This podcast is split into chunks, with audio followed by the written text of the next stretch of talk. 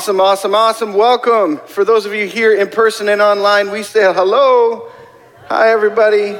Glad that you are here. So excited that you are with us as we dig into this next part of a series that we've entitled All in the Family. We've been over the last number of weeks digging into just different things that if you and I would incorporate into our everyday lives, it could make all the difference in our relational connection with Jesus and with other people. In week one, we talked about trust. Now, trust is one of those things we have to build it over time, and then when it gets broken, we've got to rebuild trust. And so we learned about how do we rebuild that even when it's painful and hurtful along the way. Then in week two, we talked about what it means to be rooted in love, and absolutely everything that we do, can we be rooted in love and live from that place of love? And then in week three, we talked about what God gives to us when we have a personal relationship with Jesus Christ. He gives us provision and protection. And even when we don't, He still provides for us and protects for us to a limit. But when we have that, that intentional relationship with Him, it goes above and beyond what we think is possible. And it is amazing.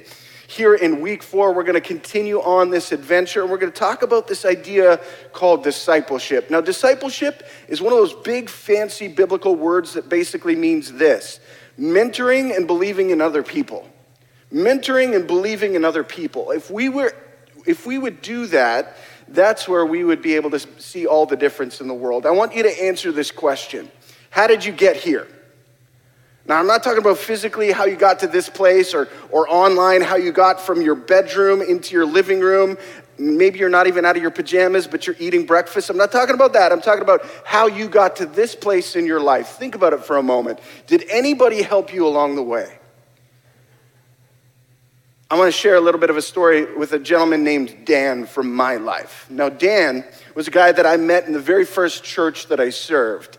He was uh, an amazing dude. He was involved in children's ministry, young adult ministry. He served on the board. I found out that he happened to be a part of a pastor's family growing up. He was a pastor's kid. And so there was something about Dan that I was just like, energized by. I wanted to be around him. I wanted to connect with him. I wanted to get to know him. And so about three or four years into my adventure in ministry, I reached out to Dan and said, Hey, Dan, I'm a young guy. I don't know what I'm doing, but I, I, I see you and I like what God's doing in your life. Could we hang out and meet up? And he said, Sure. Why don't we go for breakfast? That started a seven year relationship where Dan took me for breakfast every two to four weeks, and we'd pray together and we'd eat together. In fact, I remember our breakfast order Belgian waffle slam, butterflied sausage with scrambled eggs on the side, times two. Like we had the same thing. Dan was eating it, so I was going to eat it. I just soaked up those times together. You know what? Dan wouldn't let me pay. There was like two times in a seven year period of time, one was his birthday, that he actually let me pay for breakfast. The rest he paid and we would pray together, and we'd learn together, and we'd grow together. And it's because of guys like Dan that I'm here today.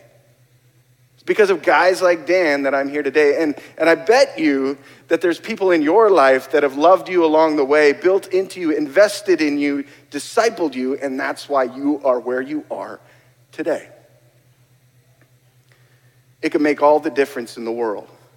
We're going to look at a, a, character from the Bible named Paul, probably a familiar name to a lot of us. If you're not familiar with Paul, that's okay. We're going to do a recap and kind of get up to speed on who he is and why it matters that we learn from his life. Now, Paul was one of those guys that was really interesting. He grew up in a great home environment. He grew up in what I would describe the best situation possible for a young Israelite Jewish man at the time. He grew up in a space where he had access to everything that he needed to succeed and to grow, to become who he was created to be. And as he matured in age and also in his spiritual walk, he became part of the religious elite community of the Jewish culture in, his, in its heyday.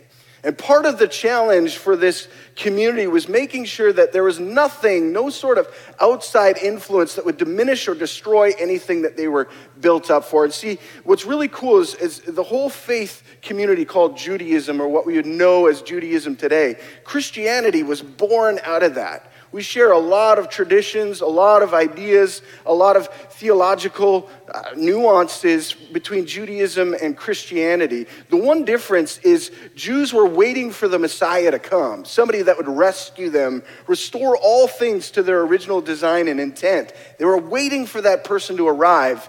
That person was Jesus, and they just missed him. Christians, they rallied around Jesus and were like, oh, he was exactly who we've been waiting for to right size the world, make sense of the chaos that we find ourselves in.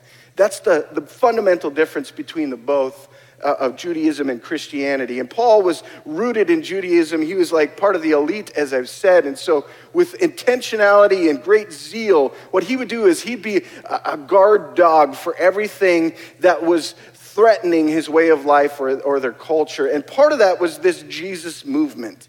People believing in who he was, people believing that he was the Messiah. And so, Paul, at one point in time in his life, led, led a revolution, so to speak, to eradicate this movement associated with Jesus being the Messiah. He would persecute Christians. He would find them. He would torment them. He would hunt them down, trying to stamp out what they, he thought was heresy in the moment and, and in that season. And it was along the way that Paul himself encountered Jesus, and everything changed. And see, that's the whole point. Like, when we encounter Jesus, everything changes. Everything changes. I thought I was going to be a chemical engineer. Now I'm a lead pastor of a church in Lyn slash Brockville, Ontario. Very different reality. Everything changes when we meet Jesus, and for Paul, that's exactly what happened. Instead of persecuting these Christians, he now became one of them. He became one of the movement leaders moving forward. He met Jesus on the road to persecution, was forever changed, and he started investing his life completely differently entirely differently. And in fact, if he hadn't done so, and if Jesus hadn't discipled people along the way, you and I would not be here. They discipled people who discipled people who discipled people who discipled people, and some way along the line it got to you and to me. And that's why we're here, and that's the value and significance. So we're going to look at that a little bit more as we uh, learn from the life of Paul. If you got a Bible, I want to invite you. We're going to jump into three different scriptures today. Uh, the first one we're going to take a look at is a letter that he wrote to one of these young people that he met along the way. After he met Jesus, he uh, launched out Paul on these missionary journeys with some other companions. And on one of these journeys to Asia Minor, which is modern day Turkey today, he met a young man named Timothy. This is what he says to Timothy as he writes letters to him that we now have in our Bible. 1 Timothy chapter 1 verses 1 through 2 says this. This letter is from Paul, an apostle of Christ Jesus, appointed by the command of God our Savior and Christ Jesus, who gives hope. I am writing to Timothy, my true son in the faith. May God the Father and Christ Jesus our Lord give you grace, mercy, and peace. Somewhere along the line, from persecutor to now builder of people, Paul sees this guy, Timothy, notices there's something different about him, notices that there's some value and some worth, and that God is moving in his life, and he wants to fan that into flame. And he starts mentoring him. And what's interesting is that they do not have a biological connection whatsoever. When he writes and says, This is a son of mine, a son in the faith, he is talking about all this investment effort and energy that he is pouring into Timothy, and he sees paying off dividends as Timothy is now leading churches, leading part of the movement along the way. And it's all because he took the time to disciple and mentor. But Timothy's not the only one. Uh, along another ministry journey to Greece, Paul actually meets another gentleman by the name of Titus. And Titus and he strike up this relationship, and along the way, over time, it becomes increasingly possible, increasingly awesome for them to, to grow together, to connect together, to the point where Paul devotes a portion of his life to writing letters to Titus, one of them in which we have in our scriptures, encouraging him, mentoring him from a distance. Check this out Timothy, First and Second Timothy, and then Titus is right next to them. We're going to read from chapter 1, verses 1 through 4 says this This letter is from Paul, a slave of God and an apostle of Jesus Christ. I've been sent to proclaim faith to those God has chosen and to teach them to know the truth that shows them how to live godly lives. This truth gives them confidence that they will have eternal life, which God, who does not lie, promised them before the world began. And now, at just the right time, He has revealed this message, which we announce to everyone. It is by the command of God our Savior that I've been entrusted with this work for Him. And I am writing to Titus, my true son in the faith that we share.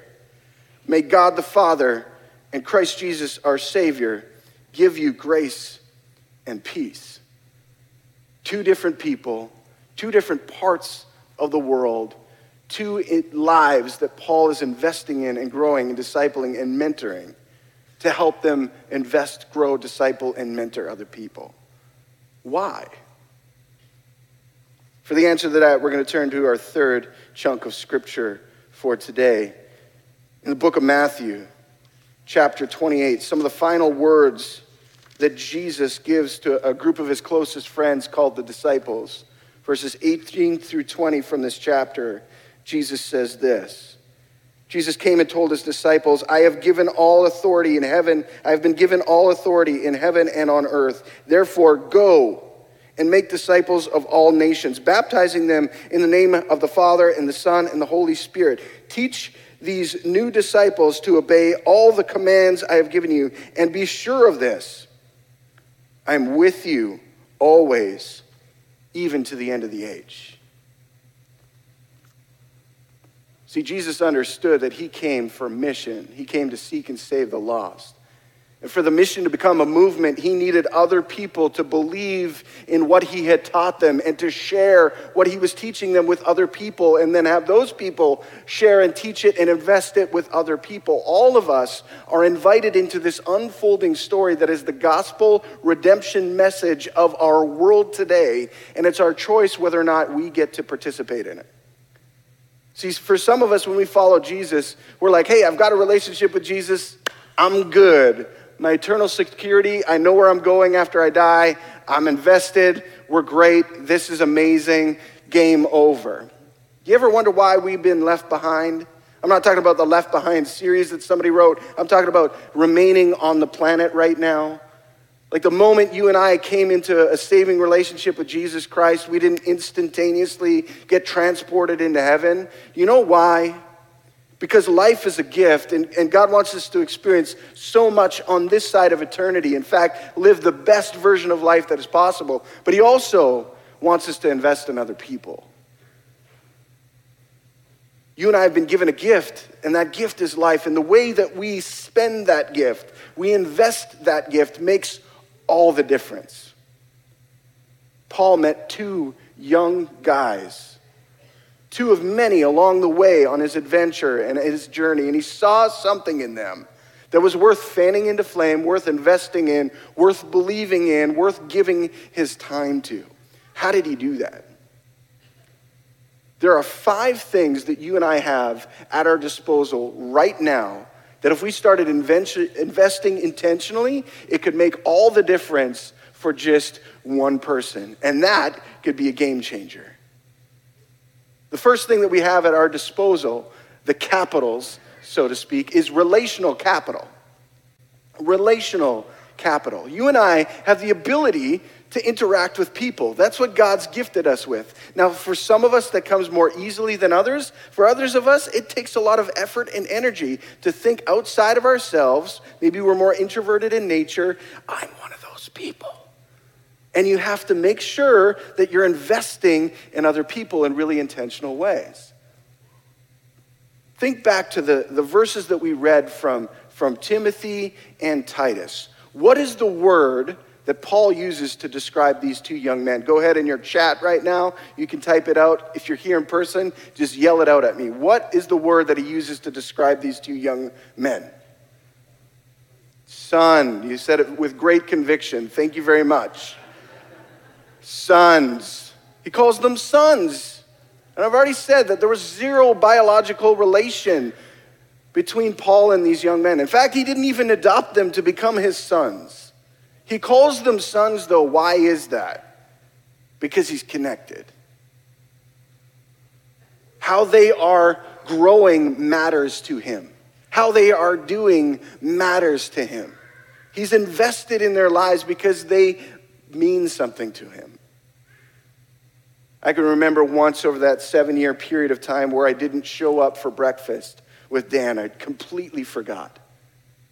I ended up with four phone calls and six text messages from Dan within a two hour time frame. You know why? Because he was invested in me. He's like, Jason, this is unlike you to be late. Is everything okay? And I had to humbly say, Yeah, Dan, just slept in, buddy. Love ya. Breakfast is on me next time. Not a chance. See you next week. Do we have people in our lives that we care about? See, sometimes it's really easy as, as parents and grandparents to look at our kids and say, I'm going to mentor and d- disciple and invest in them. And that, that's right. We should be doing that. But when this investment becomes a movement, it's, it becomes people that we're not even genetically connected to that we have no legal responsibility for, that we start investing in because we see something in them that is worthwhile and meaningful and needs to be grown for the sake of Jesus and his kingdom and his message to redeem the world. That's when it makes all the difference. You and I have that capital right available to us. Sometimes we have a lot of margin, sometimes we have lesser margin. One of the things that this COVID pandemic season has done for us is it's given us the, the, the opportunity to, to kind of reprioritize everything, create margin where there wasn't margin before. And so I happen to think that you and I have a little bit of relational capacity and a relational capital in somewhat of abundance right now. And as things return to normal or whatever the next normal or new normal is for us, we're going to have choices to make. How are we going to invest our relational capital? Will we do so wisely? The second capital that we have at our disposal, regardless of our age or stage in life, just so happens to be physical capital. Literally spending time with people, spending energy with people. Perhaps you've had this happen to you on occasion. Somebody moves to your area and they need mo- help moving into their physical new space. You've got a choice to make in that moment. You can look at your calendar and say, oof, I'm definitely busy doing nothing, so I cannot be there. Or you can show up and start investing. One of the coolest things that Dan did for me over my life, we ran this radical youth ministry back in the day where we transformed our church gym in the middle of winter into a, a beach oasis. We would dump in truckloads of sand into this space so we could have a beach volleyball court, a hot tub, all these fun things, invite lots of people from the community. And they're like, why would a church do this? Because we love you and we want you to know Jesus. And so we did that. One of these years, I said, hey, Dan, why don't you come with me and let's shovel sand for hours? into a wheelbarrow and then dump it by hand into the floor in the gymnasium. You know what Dan did? He showed up. He showed up and he invested all of his energy. And I mean all of his energy. Like I thought I was going to have to drive him home at the end of the night. He was exhausted, and so was I, and so were so many other people. We've got physical capital at our disposal, and regardless of our age and stage, we still have some of this. Maybe our mobility is a challenge to us right now. Do you know what we have in spades, though? Time. Time. Will we create margin to invest in other people? Paul did this. Paul sat down and wrote physical letters. Paul spent time with Timothy and Titus. He followed up with them. You bet if they had FaceTime or text messaging, he would have been on them all day, every day. How you doing? Are you okay? What happened here? We've got physical capital that we can spend and we can invest. Where are you and I investing that capital? And is it the best place for us to do that investing? There's three more capitals that we're going to highlight. The third one is spiritual capital. We've got spiritual capital. For those of us who have a vibrant, growing relationship with Jesus Christ, we have this in abundance. Whatever Jesus is teaching us in the moment, we have that to invest in other people. Sometimes it just means our actual presence, but sometimes it means our power and our authority. We read that Jesus said, All power and authority have been given to me, and then he passes that on to his disciples. And he says, You know, as you follow me, you're going to be able to use your power and your authority wisely. You and I, when we have a relationship with Jesus, when we're growing in that, have that same opportunity. Well, how do we do that, Jason? What does that look like? Imagine this. Imagine sitting down with somebody that is sharing just a struggle or a challenge that they're facing right now. And as you're listening, the Lord starts bringing a scripture to mind. You can share that word of truth and hope that combats the lie that person may be experiencing in the moment. You can share that, no, no, no, Jesus said that he's always going to be with us no matter what. Even though it doesn't feel like he's with us right now, even though you can't see him, he is always working. We can trust that he is going to follow through with what he says he is going to do. You can invest your spiritual capital in the lives of people. You, that neighbor, that over the fence conversation that's happening more frequently right now, because no, nobody's afraid that you're going to get COVID if you're 12 feet apart talking. That's the kind of conversation you have the opportunity to invest your spiritual capital. Talk about Jesus, how he's making a difference in your life. I'm new to the area, and I've had people ask me all the time, How are you getting through this COVID pandemic? One word answer Jesus. Not drugs, not alcohol, not food, although food is really tasty. Jesus. If I didn't have Jesus in my world, I'd have gone crazy by now. Some of you are like, by now you're crazy. Like, you're a little crazy from the beginning. That is true. Our spiritual capital, we've got it at our disposal. What if instead of us just continuing to feed ourselves and nourish ourselves spiritually, what if we flipped that? What if we started looking for people and said, you know what? I'm going to start investing in them, not, not because I want to tell them what to do, but I want to partner with what Jesus is doing in their lives. I want to come alongside them and encourage them and grow them and mature them as Jesus allows me to. Getting out of the way so that He can move, but I just want to be present to stimulate growth, hope, and joy, and restoration or healing. There's a fourth capital that you and I have at our disposal, and that's our intellectual capital. There's things that we know. My grandmother, we call her Oma because she's a great grandmother in both senses of the word. She's great, and she's a grandmother, and she has great grandchildren. She celebrated turning 95. 95. And I had a FaceTime conversation with her because she knows how to use technology. It's wonderful. I mean, I saw, well, she saw my whole face and I saw her forehead, but she knew how to press the pickup button. And we were talking and we were chatting, and I was just listening. I was soaking up everything that I could, not knowing how many birthdays I would have to celebrate with her. 95 is a big deal. And we were able to be physically in the same space, so we used what we had at our disposal, this gift of technology, and we were investing.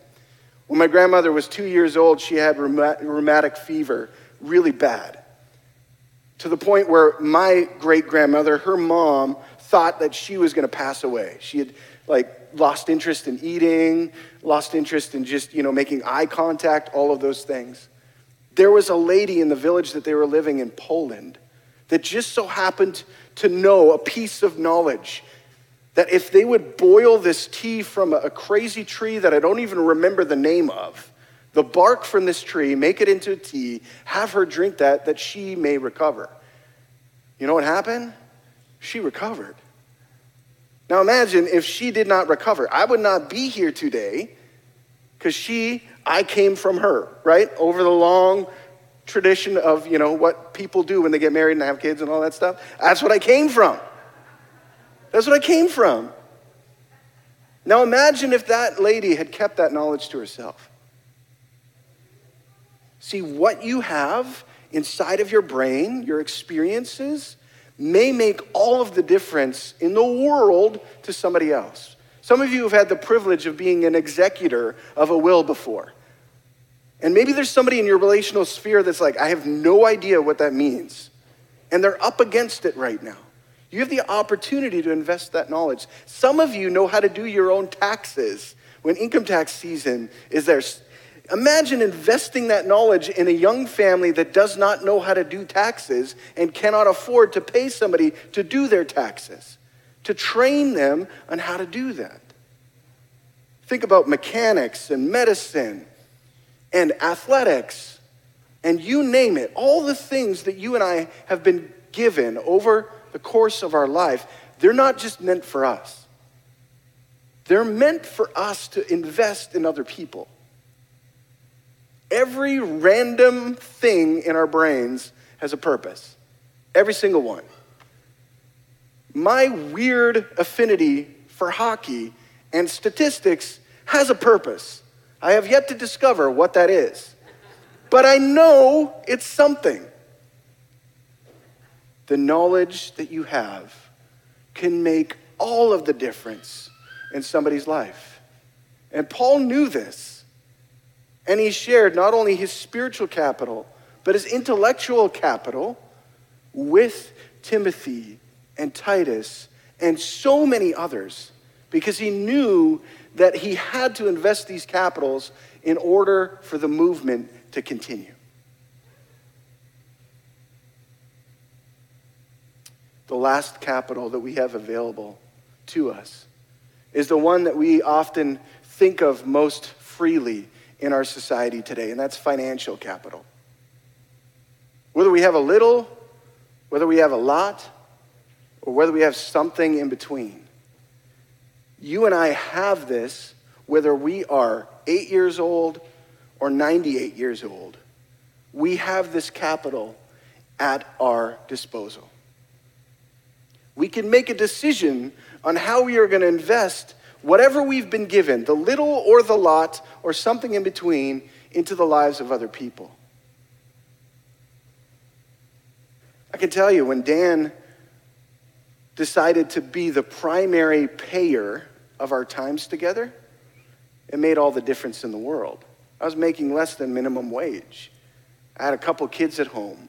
I'm trying to buy diapers, and diapers are not inexpensive. They cost, like, I've put more money into diapers than I think I will be able to put into my kids' education. Right? It's like one of those things. And Dan knew this. And so every week I offered, and he'd lovingly be like, That's fine, I got it, Jason. That's fine, I got it, Jason. Even when I would race him to the checkout person, he'd be like, His card is bad. He's got bad credit. I'm coming. I mean, we ate at the same restaurant a lot, and so the waitress got to know us, and so she would just laugh when I'd pull out my wallet. he invested, and it made all the difference. On those dark moments where I was like, well, nobody cares about me but my wife, and she does that because she has to, because she's wearing a ring. I'd be reminded, like, no, Dan cares. Who else would buy me breakfast and listen to me complain? Who else would buy me breakfast and pray with me about things that really were painful? Who else would take the time and the effort and the energy? I mean, he could have spent that on his grandkids. He, he had other money he could do that with. But he set aside some capital and he said, you know what, Jason's worth it. And he wasn't the only one. So many other people along the way have invested in me. So many people along the way have invested in you. So now we have the opportunity and the responsibility to take everything that's been invested in us and invest that in other people. Here's where we're going to go with this. I already mentioned this, but as a parent or a grandparent, you, yes, you should be investing in your kids, the ones that you are genetically connected to or, or uh, legally connected to. You should be investing in them and growing them and discipling them. That's amazing. Don't stop. But for or, in order for this thing to continue as a movement, what we need to do is think beyond the people that we're, that we're investing in in our physical families and start thinking outside of that, just like Paul did with Timothy and Titus. And here's my challenge to you and to me for the rest of this 2021 and moving forward. I want each of us to ask Jesus this question if we have a personal relationship with him, and that's this Who are my two or three? Who are my two or three?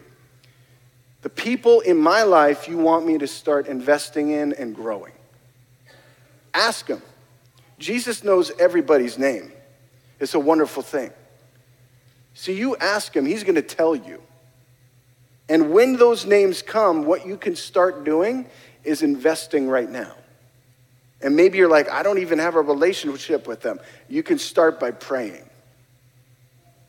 You can start by praying. Dan didn't just pray for me when we had breakfast.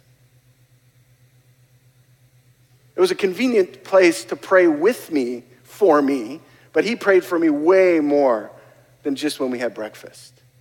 You can start praying for those people right now. Maybe you're thinking, like, I'm 12 years old. What do I have to invest? Your investment can make all the difference for somebody who's four, or six, or seven, or eight. Your investment can make all the difference for that kid in your school that nobody else is taking time for, nobody else wants to talk to. That kid that Jesus loves passionately and intimately, that can make all the difference for him or for her. All I'm asking you to do is ask Jesus for two or three. Two or three names. Maybe he's only going to give you one. You're not a failure if he only gives you one.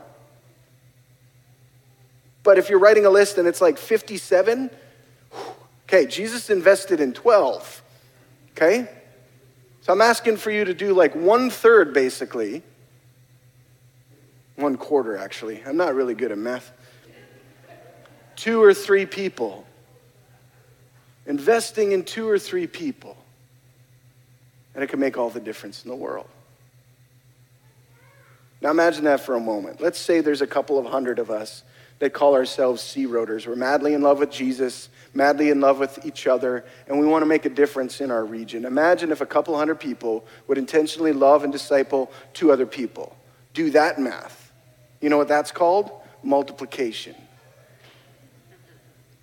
And then those two or three people that you've been investing in and developing and growing alongside of Jesus did the same thing over time to another two or three other people. And then they did uh, the same thing to another two or three other people, two other three other people.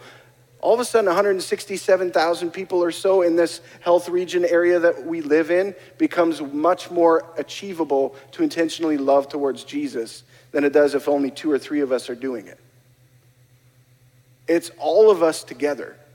Every single one, regardless if you're brand new to this space or have lived here your entire life, you've got something to invest right in your hand. And the decision is yours in how you are choosing to invest.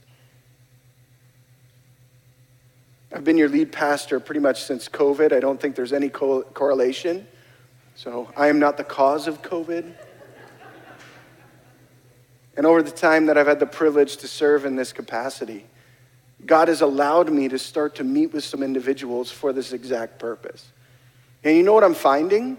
As I make time and margin for these individuals in my life, they are fueling me as well. See, that's the thing I never understood. Why, Dan, would you invest all this time in me? I never thought, never crossed my mind that it was also beneficial for him. He got joy out of paying for breakfast. Go figure. If you and I would invest what we've been giving in a really intentional way, it could make all the difference in the world. We've all got these capitals, and we all have a decision to make on how we're going to choose to invest them. My hope and my prayer is that we would invest with a kingdom, Jesus orientated mindset. Let's pray. Father, I just ask in these next few moments for the individuals that are courageous enough to ask you that you would start to give them names. Two or three people, Lord, that maybe they're not connected to yet, or maybe they're familiar with but haven't yet really had an intentional, uh, investment oriented relationship with. And God, I want you to, to, to do what it is that you are inviting us into, what you've already done.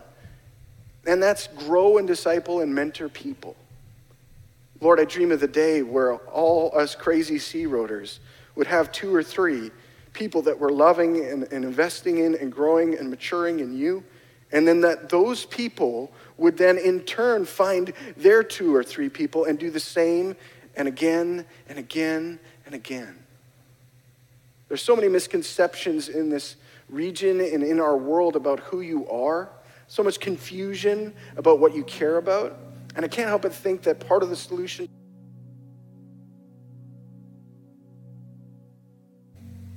If we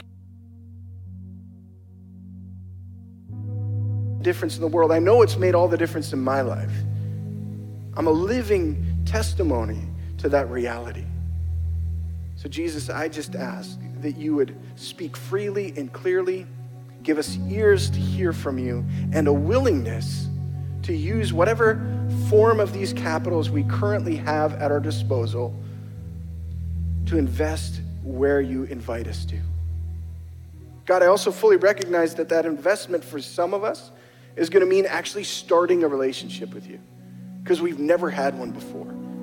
We've been curious about who you are, we've been cautious even about who you are, but for some reason today, everything clicked. And so I just ask for those individuals that you would give them the words to share, cry out from the depths of their heart and their mind, and that you would be who you are in their life a Savior and a King that provides a hope for their present and their future while restoring their past.